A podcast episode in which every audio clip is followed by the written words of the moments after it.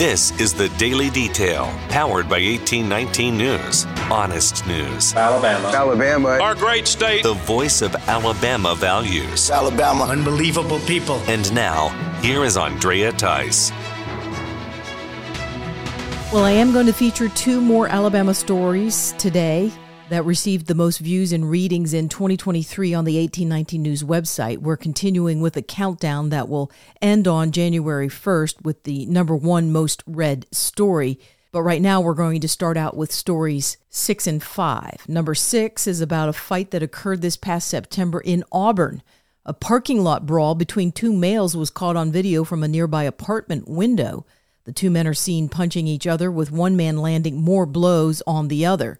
A woman runs up to intervene and is then pushed to the ground by the more prevailing fighter. The fall causes the woman to lose consciousness. The one assailant then knocks out the other guy and then continues to pummel him on the ground while he's out cold.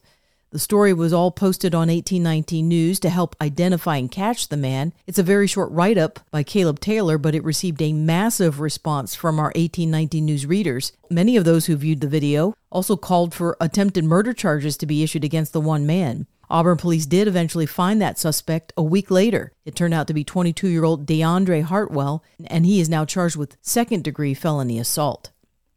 The fifth story follows the horrific shooting that occurred in Dadeville in the middle of February of this year. A sweet 16 birthday party for a young girl that was being held at a dance studio was brutally interrupted by gunfire, which saw four people die as a result and dozens of others injured, many severely. 1819 News reporter Erica Thomas was able to talk to a mother and son who are both paramedics and responded to the 911 calls when the shooting broke out. Alicia Morgan and Walker Kelly say they have never encountered such a mass casualty event like this, and it is beyond anything they ever trained for. Both discuss the magnitude of injury, blood, and trauma that they encountered at the scene, and then, of course, the parents showing up after the news came out, screaming from the outside of the building because they did not know where their child was and whether they were alive or not. Morgan and Kelly say they struggled greatly afterwards with what they witnessed as first responders, but they also said it's better that they experienced it having had some training than others without. Both mother and son agree that this type of call either makes you or breaks you as an EMS. For more in depth stories affecting the state of Alabama, go to 1819news.com. In national news, this is day three of a five day series on major stories occurring here in the U.S. in the past couple of years that in 2023 took a 180 turn once the actual facts came out to the public. Before those facts and evidence could be presented, the mainstream media dutifully fell in line in presenting a well crafted and unified narrative to the American public in order to create a certain perception and conclusion about what actually happened. In the last report I did, the story that I presented was the 2020 presidential election, which is an ongoing discovery of various forms of election fraud in various states. This is all coming out much to the chagrin of those who wanted the 2020 election to never be questioned and for everyone to move on and accept the leadership coming from the person in the White House. Now, January 6th, and the millions of Americans that showed up in Washington, D.C. to protest was a direct result of the 2020 election. Millions refused to deny what they witnessed on the night of the election returns or in the following days, where mail in ballots were counted and amazingly whittled away at Trump's massive lead in five swing states, or the testimony and affidavits of many election workers in swing states on how election laws and procedures were altered or not followed or outright ignored.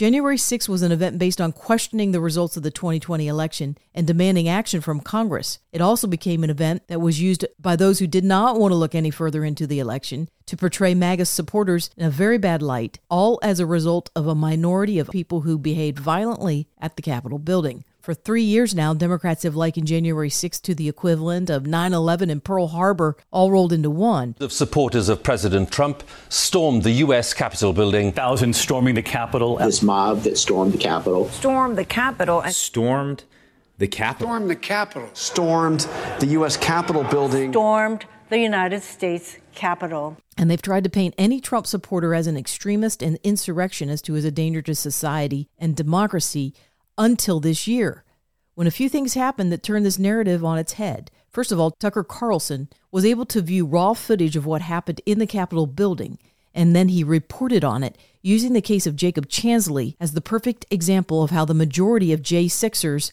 behaved. Here's video of Chansley in the Senate chamber. Capitol police officers take him to multiple entrances and even try to open locked doors for him.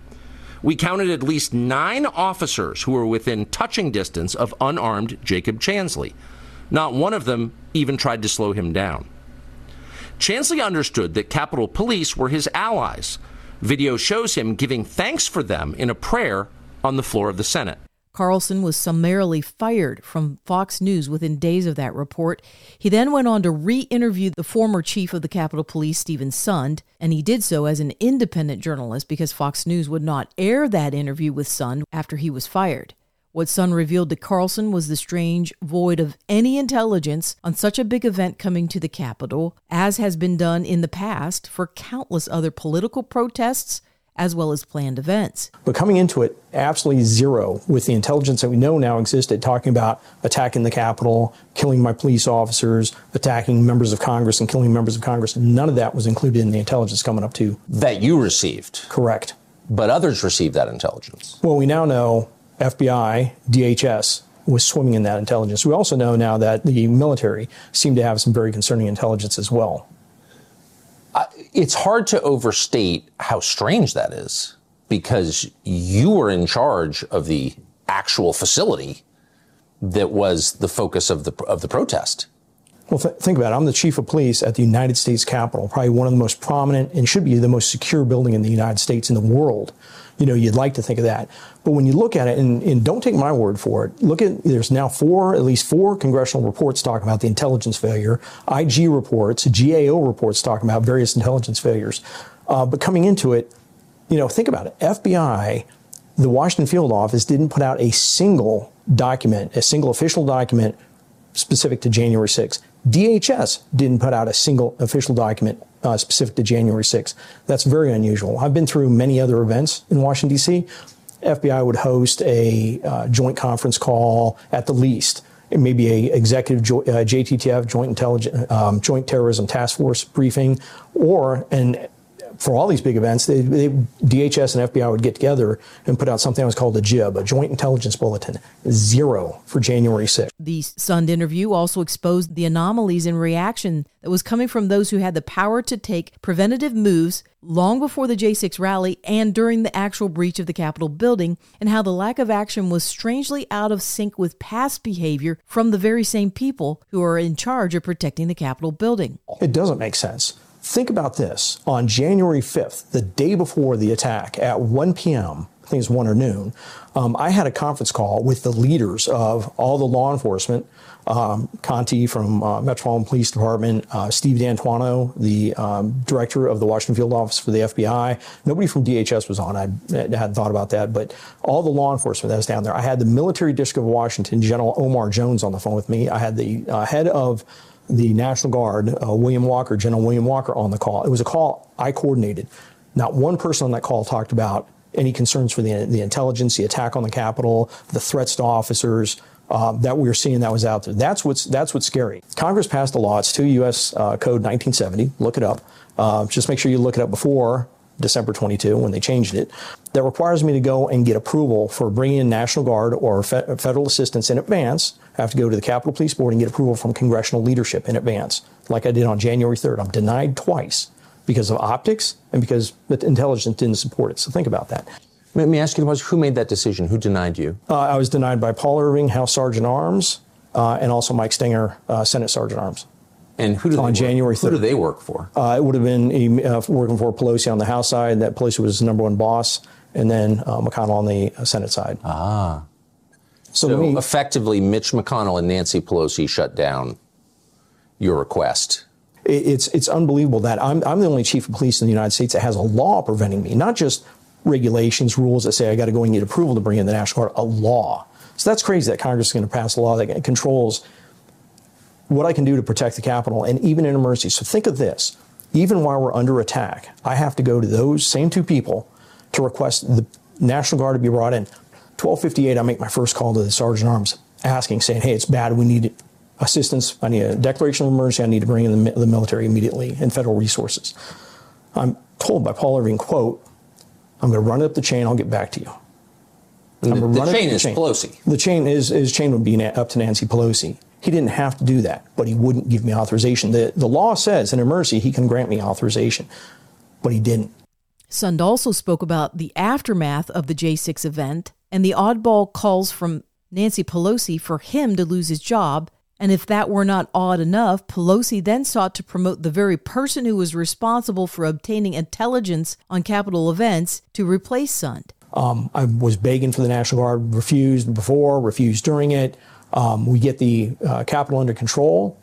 You know, I get them to where they can go back into session, 7:30. They elect to go in at, at eight, and then the House goes at nine. But nonetheless, so think about this: the very next day, less than 24 hours after we got control of the of the um, Capitol, Nancy Pelosi goes on national TV, blames leadership at the top of Capitol Police calls for my resignation on national TV and then lies about me.